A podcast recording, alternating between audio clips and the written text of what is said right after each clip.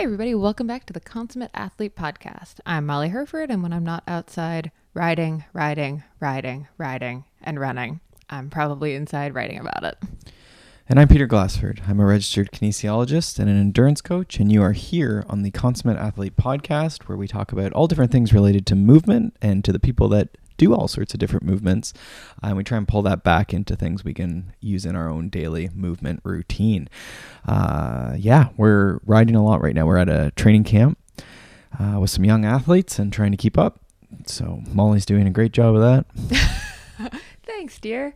Yeah, it's been it's been a really fun month. We're in I think week week 3 of 4 right now and you know, athletes are are doing awesome, learning a lot of, you know, stuff on and off the bike. It's been really fun to, you know, not just work with them on the the riding and some of the the climbs around Girona in Spain, but also, you know, things like cooking dinner and my favorite soapbox why you should get out of your chamois Laundry, immediately post yes, ride. Yes, just having that discussion in the kitchen.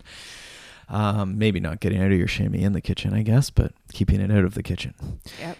This is not the place for the Donald Duck style of post ride. Right. Yeah. What else is going on in life? Oh man, it's it's pretty much that. Actually, you know what though? We've been doing some yoga sessions with the the young riders, and that's been really fun. It's been a while since I've gotten to actually teach yoga in real life, um, and I've been really really enjoying that. Mm-hmm. Yeah, a lot of the kids were. I heard wild claims such as I can finally breathe or something like Ah, yes. that. So Yes, so just just so everyone knows, if I ever do a yoga workshop, you will leave being able to to breathe. breathe, better on the bike. just and- you leave it at that. You'll be able to breathe when you leave. That's true. Both rhymes and is hopefully true. yeah. So yeah, that's that's pretty much been our existence this past month. So yeah, it's been fun. Mm-hmm. Yeah. Well, we have. Uh, we're sort of getting into the the bitter middle, maybe late middle of uh, winter. So everyone's you know getting ready for events and things are getting more real as we approach that that spring or the hints of spring.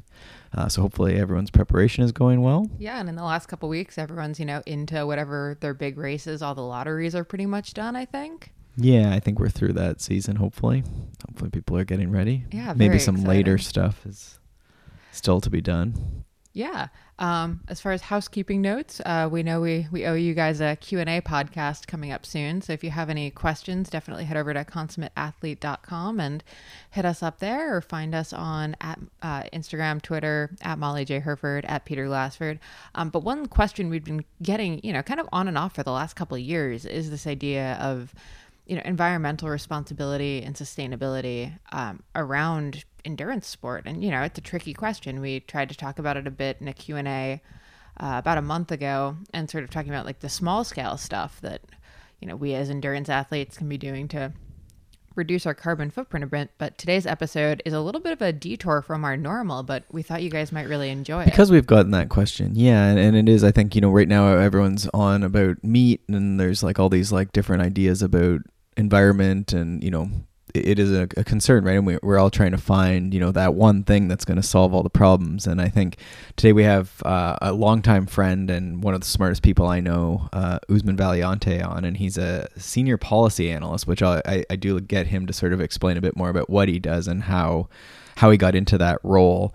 Uh, but basically, he goes and I, we always think about he's the guy out there like fighting, uh, you know, for these environmental things. He did a lot with bottle return uh, stuff. So you like if you get a beer bottle, you can return it in a lot of uh, Canadian provinces. Um, and his his passion recently at least has been around this idea of circular economy for plastics um, and, and he talks a lot about why plastics are are both necessary but also you know damaging to the environment. And you can see that in a lot of places where it's you know in the ocean and washing up and there's all this this waste. But he talks about you know both there's an economic concern because we do need to get products out and businesses need to continue economy and so forth. Uh, but also we do need to look at the the environment right? And it's a very hopeful i think discussion as much as the environmental discussion gets a little down in the dumps so to speak sometimes um, so I, I love was it that like a really bad dump pun I, I think that's what I was, yeah, so to speak. Oh. Doesn't that what isn't that what so to speak means? Um, yeah, so I think it's uh, some really good things, and I, I think whether you're into environmental concepts, I've just found this whole idea of circular economy just like made my brain thinking about similar, similar things, and just it, it took me in all different ideas and stuff about life and so forth. So whether whether you're passionate about environment or not, I think hopefully this will be an enjoyable conversation. Also, we have to side note and say Usman might be like the most consummate athlete of consummate athletes. Like if you're stranded on a desert island and there's one man that you could like have to probably like build you a raft and get you out of it. Yeah, and he's it's hard to get. He's very humble in that respect. So I don't know how much of that came out. I tried to pull a bit of that out of the episode. We actually talked for like three hours. Um, this is not a three-hour episode. No, um, we kept it very business, but I did try and pull it a bit. But yeah, Usman has taken me on like a couple of the most wild adventures I've been on. I think in my life, we went canoeing at night in a provincial park, which I don't like going on water. Period, and I don't like being out at night. And we were out at night in the middle of a provincial park. And that's sort of like before provincial parks in Ontario like had better cell reception. Well, there was nothing. Like yeah, no, today. he pulled out a glowing compass and somehow like aligned it to the horizon, and we we did two quite long like portages carrying the canoe, and found our friends in the middle of this like massive swath of Canadian wilderness. Um, and I still have no idea how we were, didn't just drown. Um, but he he got me there. So um, yeah, I mean, I was super excited that he was able to come onto the podcast and talk. And uh, we've linked a bunch of stuff in the show notes. Uh, you can see Usman talk. You can see he has a, I think we referenced their like white paper uh, on the circular economy if you are curious about it. Um, so yeah, I think hopefully this is a good, exciting, and hopefully a, a, bit of. I don't think there'll be answers for anyone, but hopefully some hope and maybe some ideas uh, for for some people. You know, might be able to take action in in their their lives in their jobs. Um, yeah. All right. Yeah. Let's let's dive in. Enjoy this episode. How I how I got into uh, environmental policy was essentially I I'd left the army and um, wanted to go to university, and I, I went back to where my parents live, which is uh, was north of Toronto in a place called Thornhill, um, which was a suburb of Toronto, uh, or became a suburb of Toronto because when I grew up there as a kid, it was basically farmland and, and forest all the way north from there, um, all the way up through Newmarket. And you could you could basically ride a dirt bike or a bicycle all the way to Wasaga Beach, um, virtually uninterrupted by by uh, towns or or or urban areas. And um, uh, in, in the intervening period, when I'd been in the army, huge amounts of development had happened and I kind of wondered how these decisions got made to use land in that way. And so when I went to university, um, I decided to take something called environmental studies, which was kind of an emerging area of study at the time. And this would have been 1991. And uh, and I took some courses, and then you know very quickly it it, it became clear that the impact of market economies uh, on the environment uh, was such that you know vast amounts of resources were being extracted and things produced and then ending up as waste, and that this was going to be as the population increased and demand for consumer goods increased, um, that this was going to become a huge issue, and so it sort of captured my attention, and I you know I sort of focused on the science side of things initially. Um, so that sort of was my predisposition in my undergrad, but but later on it became quite clear that you can't really understand these problems until you understand how the economy works. And so uh, uh, I was hired by a consulting firm to work on on economic modeling. And so I, you know, I, I programmed uh, their computers uh, to run these econometric models and and uh, manage these big databases of information that went into these models. And it was from there that uh, I came to understand that to shape how economies work, you need to shape the rules uh, that govern economies, which are uh, the laws that we make. So that's how I really got into understanding public policy and um, how public policy can be shaped for certain economic outcomes.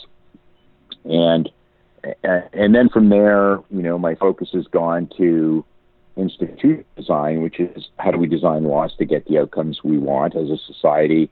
Um, how do we administer those laws? What are norms in society that help us, uh, that, that supplement laws? And norms are things like how you and I greet each other in the morning, or uh, the ethic of not throwing litter on the ground, or uh, how we view climate change and the decisions that we make individually and what we ask our politicians to do. And it's everything simple day to day decorum to the values that we hold and how we interact with each other and how we how we make decisions in an informal, non regulated way. Um, and, so, and so, you know, that interest is really um, that's what's carried me forward is is working on these problems from a multidimensional aspect, which is to understand the science, understand the economics, understand the competition and trade policy, understand uh, the rules that we have today and why they're not working, um, and to try to seek outcomes um, that continue to deliver the innovation and the market exchanges that result in wealth. And I don't well, mean wealth.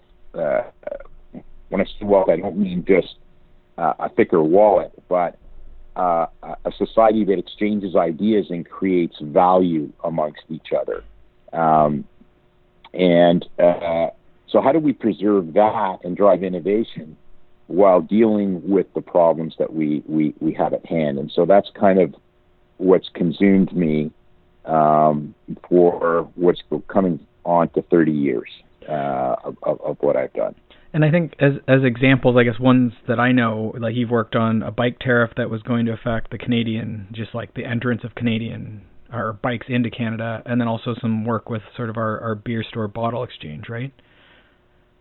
Yeah, so you know a, a wide range uh, of, of work that I've done. So, um, you know, in Ontario, uh, well, across Canada, the brewers run a refillable bottle system where they recover bottles and they refill them and um, you know one bottle displaces 20 single-use uh, uh, packages, and that system really is quite an elegant model of of what I call a circular economy, or what we call a circular economy, which I'll, which I'll unpack a bit later when we chat about it. Um, um, and and then to things like as as you mentioned, um, how to promote cycling, and and when um, and and and and that's been a very interesting topic because at the time, British Columbia had no provincial sales tax on bicycles, and that was seen as a means to incentivize people to buy bikes.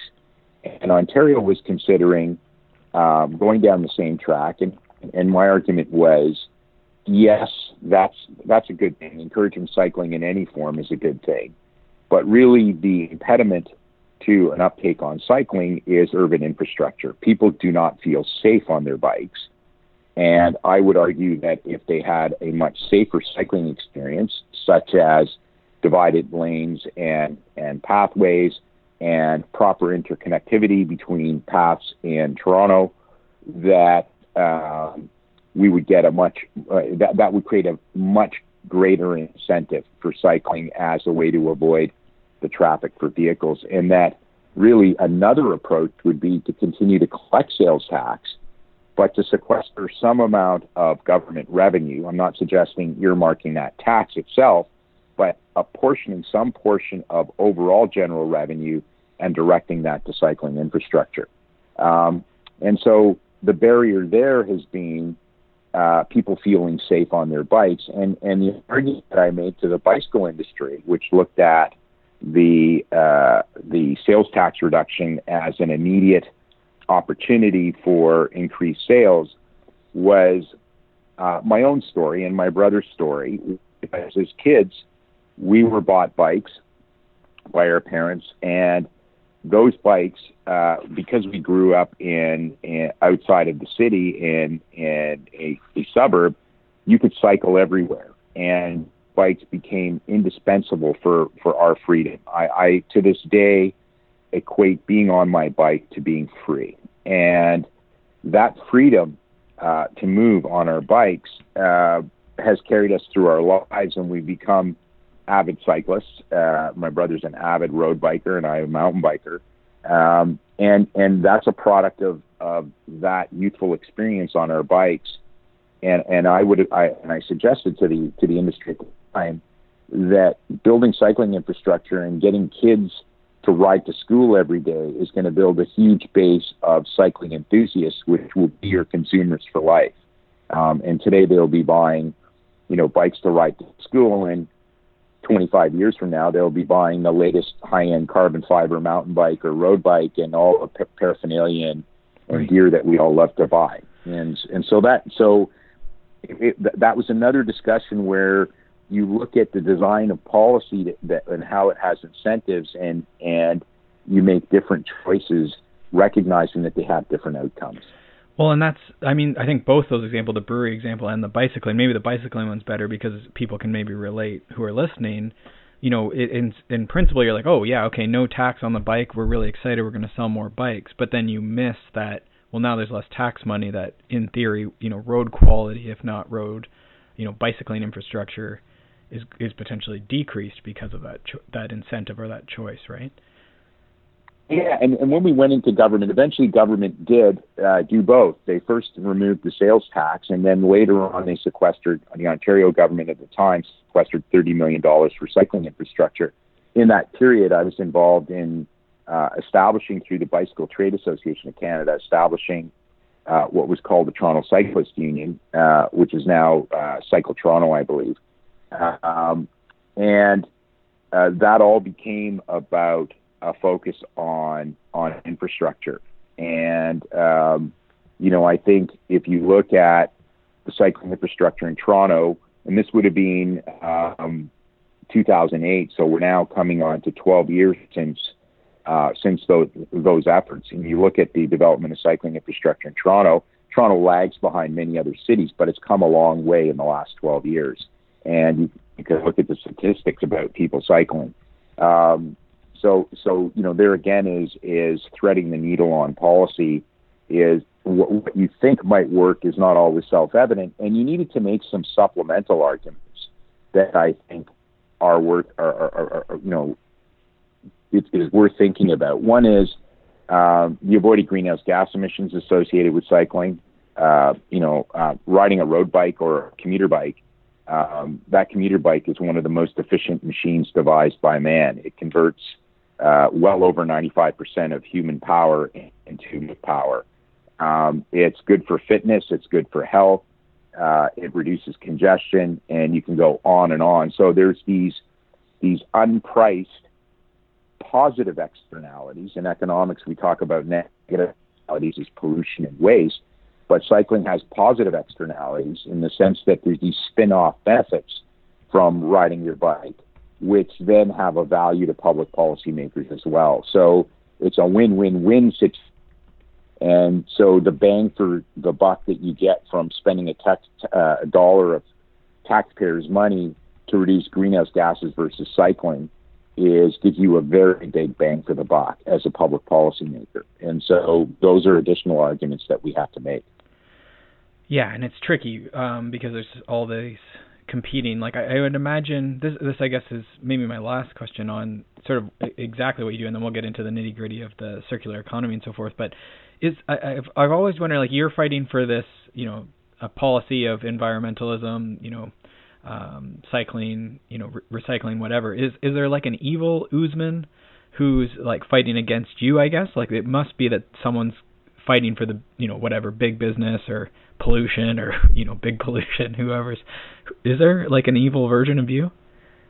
Maybe not um, e- maybe you can't say evil but is there a, someone who's fighting against you or, or uh, opposing you?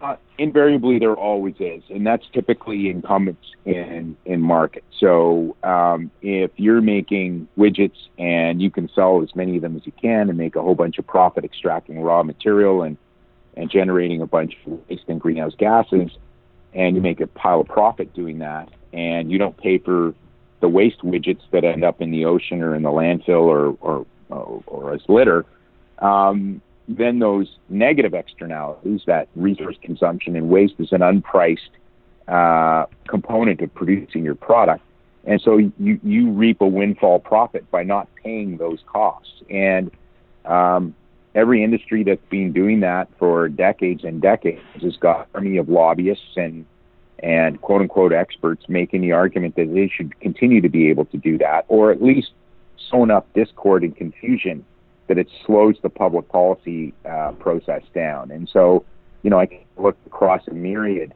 uh, of issues, everything from um, you know, recycling systems that are designed to basically have the taxpayer pay for them that don't work very well, um, to the greenhouse gas issue that that that we're we're all dealing with now, which is uh, the production of, of oil and gas and the demand for that oil and gas um, by transportation and in industry, and the claims that we got to keep doing what we're doing or our economy is going to collapse and we're all going to be starving and we're going to be back in the 16th century if, if we don't continue doing what we're doing.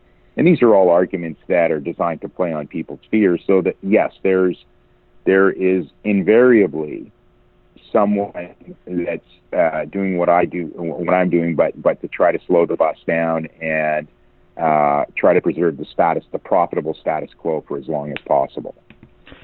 And I guess it strikes me too that it, it's not always like evil, as as I've coined it here. It, it's there's just competing interests, competing incentives, right? There's the business that's existed for many years, who's employed a ton of people, and it just they used, um, you know, manufacturing in in a another country uh, because it was cheaper, right? And that was fine for many years.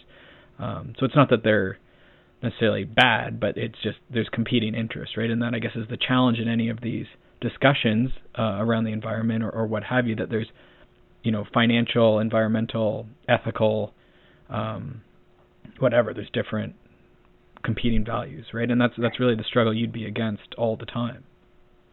Yeah, I mean, I don't I don't like to to pass moral judgment, though it's it's hard not to feel the other side is bad or evil when you know the evidence is there that what's going on is so damaging and so harmful. But if you talk to uh, those folks, they would tell you they're protecting jobs that feed families and, and all of those sorts of things. And, and I don't discount any of that. Um, the, the point I would make is that um, uh, or not the point, the, the, the dynamic that changes the situation is when you have a new entrant in a market. And let's take a look at Tesla as a an automaker. And that automaker disrupts the status quo and finds a way to bring a new innovation to market that uh, take existing technologies and bring them together to create a new innovation, which is you know the case of your iPhone, for instance, um, and and that disrupts the entire market, and it changes that dynamic, and then you you know the public then can see there's a way to do a less polluting, less carbon intensive, better thing here um, that results in the same, if not more, jobs and investment and wealth and all of those sorts of positive things that that we're hoping for. And really, the you know the the best public policies on the environment are ones that drive innovation and don't block innovators from entering the market. And the market then goes the way it does, and and eventually those arguments um, that the the incumbents are making. Uh, they, they become moot. They become irrelevant. And you know, you can look at the coal industry in North America, the coal-fired power generation. Um, that's basically being taken at the knees by innovations uh, both in production of natural gas, but more recently and more aggressively through renewable energy. And that was a case of government subsidizing and incentivizing innovation. And it's the innovators in the market that have brought the cost of solar and, and wind power to the point that coal is no longer competitive. And so so I think you listen to those arguments, but as public policymakers or people providing public policy advice, you're always looking for what I described earlier, which is the win-win-win. You want to drive innovation. You want to drive a society that's wealthier, and again, I don't just mean money-wise, but but overall prosperity-wise, um, and and defeat those arguments through through sheer market forces. Um, so that's always the objective in my mind. And you mentioned prosperity that you uh, are part of, I guess, the Smart Prosperity Institute and have put together a great document, which I, I, I read and tried to comprehend for our, our, our interview. So I'll link to that document in their website. Um, a large part of that, I guess, is the, the concept of the circular economy. Did you want us to take, or did you want to take us through sort of what that means now that we've talked about a few examples and sort of the incentives and so forth? Yeah, I think so. Um, uh, so yeah, I did write that paper for the Smart Prosperity. I'm writing another one on a concept called extended producer responsibility, and and, and that paper is really about I mean, manufacturers taking responsibility for their products once consumers are done with them. And an extended producer responsibility is a public policy that drives the circular economy. And and I guess I guess if I talk about the circular economy, the first thing I want to say is that it's not about recycling per se. Though recycling is an activity that happens under circular economy. Um, it's not recycling on steroids. It's something completely different. And so let's let's give an example that all, all of us as, as sort of uh, uh, you know people that enjoy the outdoors or definitely enjoy riding bikes could think of. So today you go into uh, your bike shop and you shop and you want to buy yourself a new road bike. And so um, you get yourself a new road bike. It's fantastic. It's you know carbon fiber and it's got carbon fiber rims and it's got all the greatest componentry and whatnot. And you know, you you you ride the crap out of that bike for ten years, and you put thousands and thousands of miles on it, and eventually it either cracks or um, you want a new bike.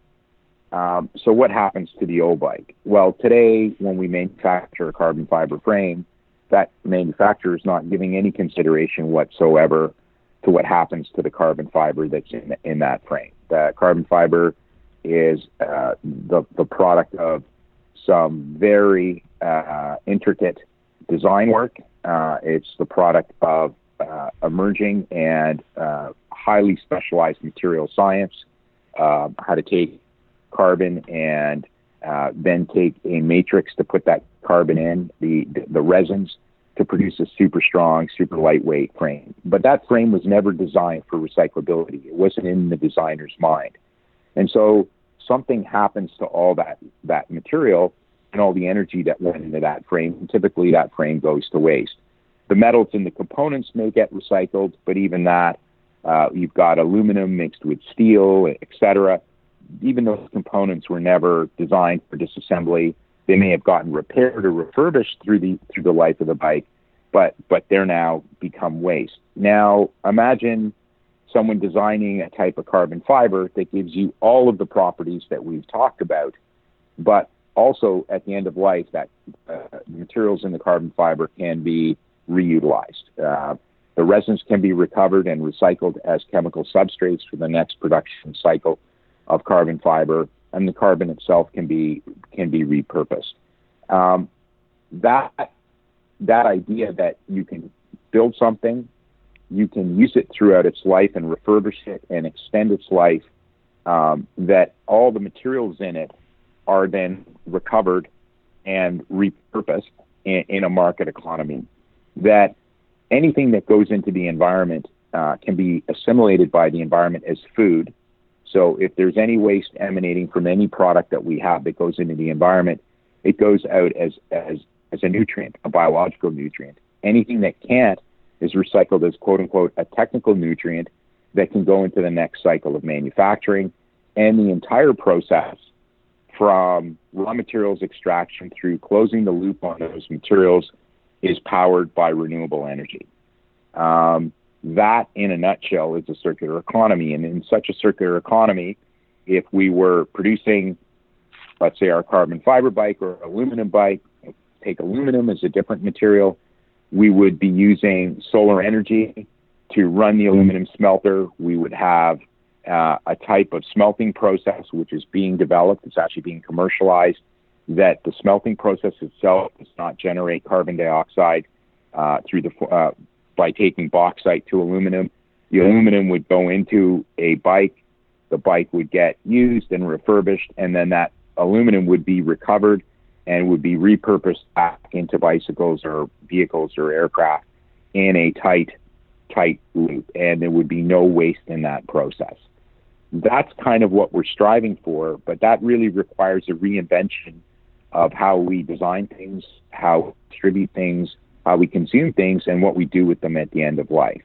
And uh, so right now, there is a big focus on plastics uh, because we are producing a tremendous amount of plastics that's growing at an incredible rate. Um, our recycling rate globally is about 9% for plastics. a significant amount of plastic leaks into the into the environment, especially the marine environment, um, and the greenhouse gases associated with plastics are that we generate about 1.9 metric tons of greenhouse gases for every ton of plastics that we produce. And we're producing more and more of it. Uh, plastics, if we look at petrochemical products, number one are fertilizers, which we use to grow food. Uh, uh, that's that's a number one petrochemical product, not a fuel, but a product that we produce from fossil resources. And number two are plastics. And so um, we have a huge challenge in dealing with plastics. And plastics themselves are a fantastic material. Uh, they uh, make for lightweight products, they make for durable products. Uh, as a matter of fact, their durability is a bit of a problem because they persist for a very long time. Um, and so they have a, you know, they're easy to mold and shape. Uh, just just look at your sports equipment that you've got, and there's plastics in everything. There's plastics in your cycling helmet. Um, there's going to be plastics in your entire backpack if you're a climber, and your ropes, your nylon ropes. Nylon is a plastic. Your pack's made of plastic. Plastics everywhere. So, um, uh, so it's a ubiquitous material, and it has a lot of good properties. The problem is, is in its production from fossil resources and what we do with it at end of life. And so there's a, a circular economy uh, for plastics, which is uh, you can pull oil and gas out of the ground and make plastics, or you can take sunlight and uh, suck carbon dioxide out of the air and take the sunlight and split water to make hydrogen, and you can make plastic sunlight, water, and carbon dioxide. Uh, so you're effectively making plastic the way plants turn sunlight, water, and carbon dioxide into wood. This is already uh, a thing. So this exists.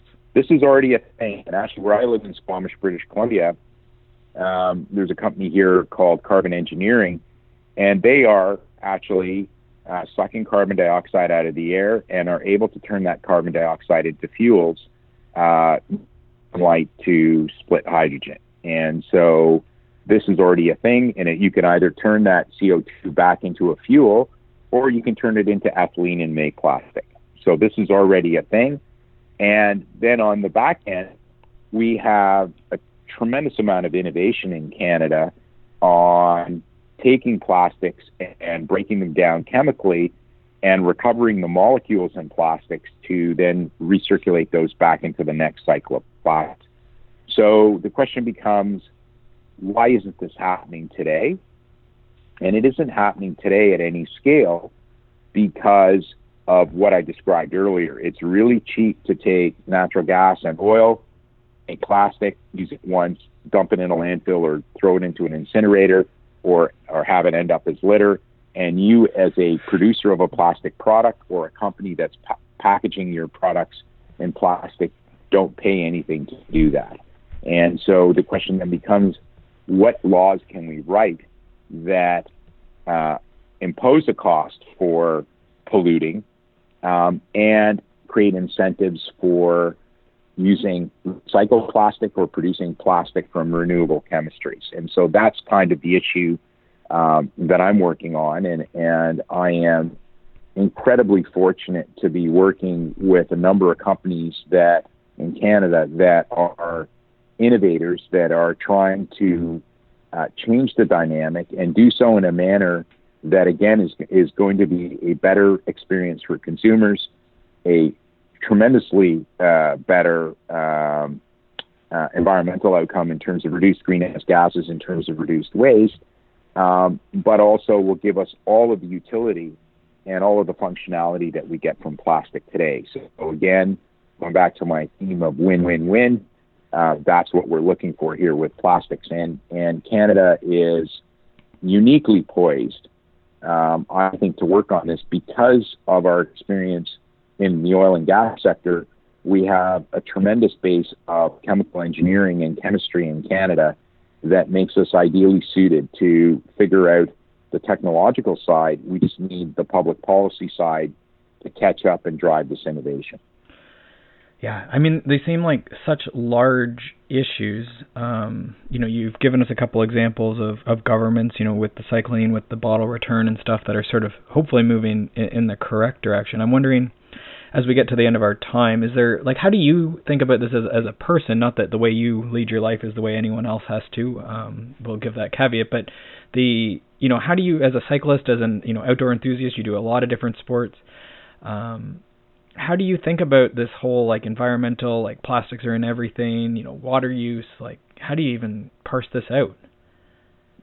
Well i i think about it the same way i think about how i might train for a mountain bike race which is um, every day is a day i go out and um, i ride a bit harder uh, i rest a bit more i eat a bit better um, I, I do all of these little, little activities that incrementally and cumulatively add up to a stronger me. And so when I work on these issues, if I look at the plastics problem globally or I look at climate change and greenhouse gases, it can be quite overwhelming to, to, to look at the problem at that level and say, what can little old me do about it? But I, I choose to take little bite sized chunks of the problem and focus intensely on them and find a strategy to try to improve that one situation and set precedents and drive innovation that will then move it along. So it's like anything else. Every day is a set of incremental improvements and effort and measurement of how you're progressing, and then changing your strategy on how you deal with the issue or find better information or uh, engage with actors that are more likely to drive the agenda or present new arguments to government or, or, or on behalf of government or on behalf of industry. So I'm constantly looking for the edge. And the edge is in, in, in what I do in my professional life is information and uh, and market market power. Uh, so getting the right players engaged with things, and that's not so different than what we do on when we've got an objective to, you know, climb a certain pitch that we've never climbed before, or clean a move, you know, technical mountain bike move, or win a mountain bike or a road bike race. It's about incremental, constant effort and focus and measurement and uh, retrenching and looking at what progress you're making and then refining your strategy as you move forward. And, uh, you know, I, I, I remember when, uh, there was a period you were training me. You know, I was kind of uh, frustrated, and and you would tell me that the rest days are as important, if not more important, than your hard hard effort days.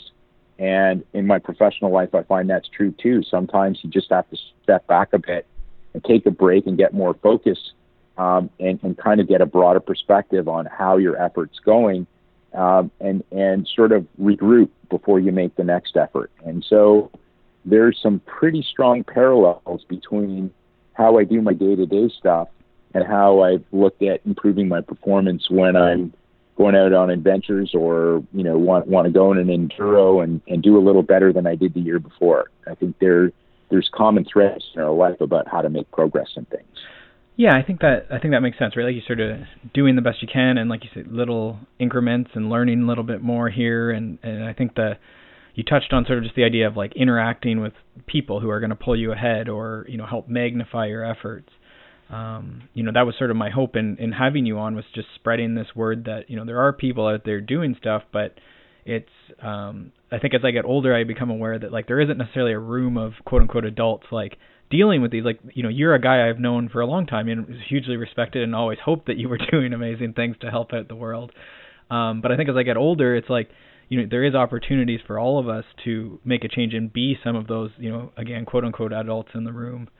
You know making some of these big changes and choices and this could be in you know someone's business you know looking into some of these policies and changes in ways of of developing things and innovations. Like I know we have a lot of really smart people that listen. So hopefully even just by you and me talking today which is overdue um, hopefully, you know, maybe some ideas, some wheels are turning for for some of the listeners as well.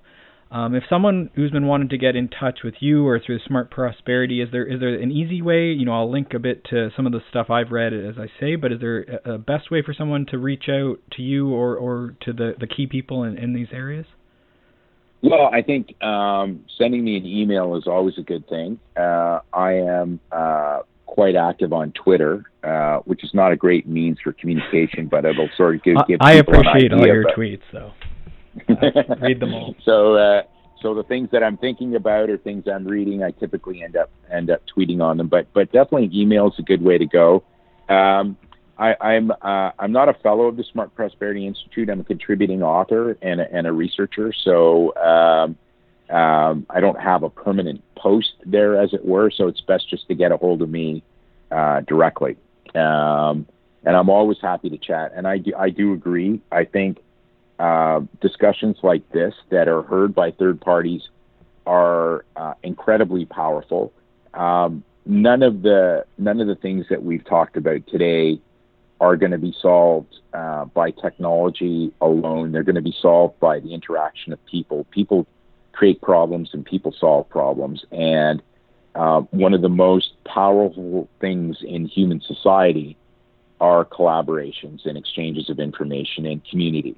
So these are incredibly important things. And um, the community of recreationalists and athletes is um, an important uh, incredibly important constituency because they're connected to the land. And if I look at the community I live in in British Columbia, um, all my neighbors are mountain bikers, rock climbers, uh, whitewater kayakers, kiteboarders, um, you name it. Uh, they're doing everything there is to do here, and invariably they're very sensitive to how things work um, in, in, the natural environment and what we do in our daily lives and how that affects the natural environment. And I think, um, you know, even people living in urban areas that are out, uh, out enjoying the environment get to understand that everything we do is interconnected. We are not apart from the world. We are part of the world.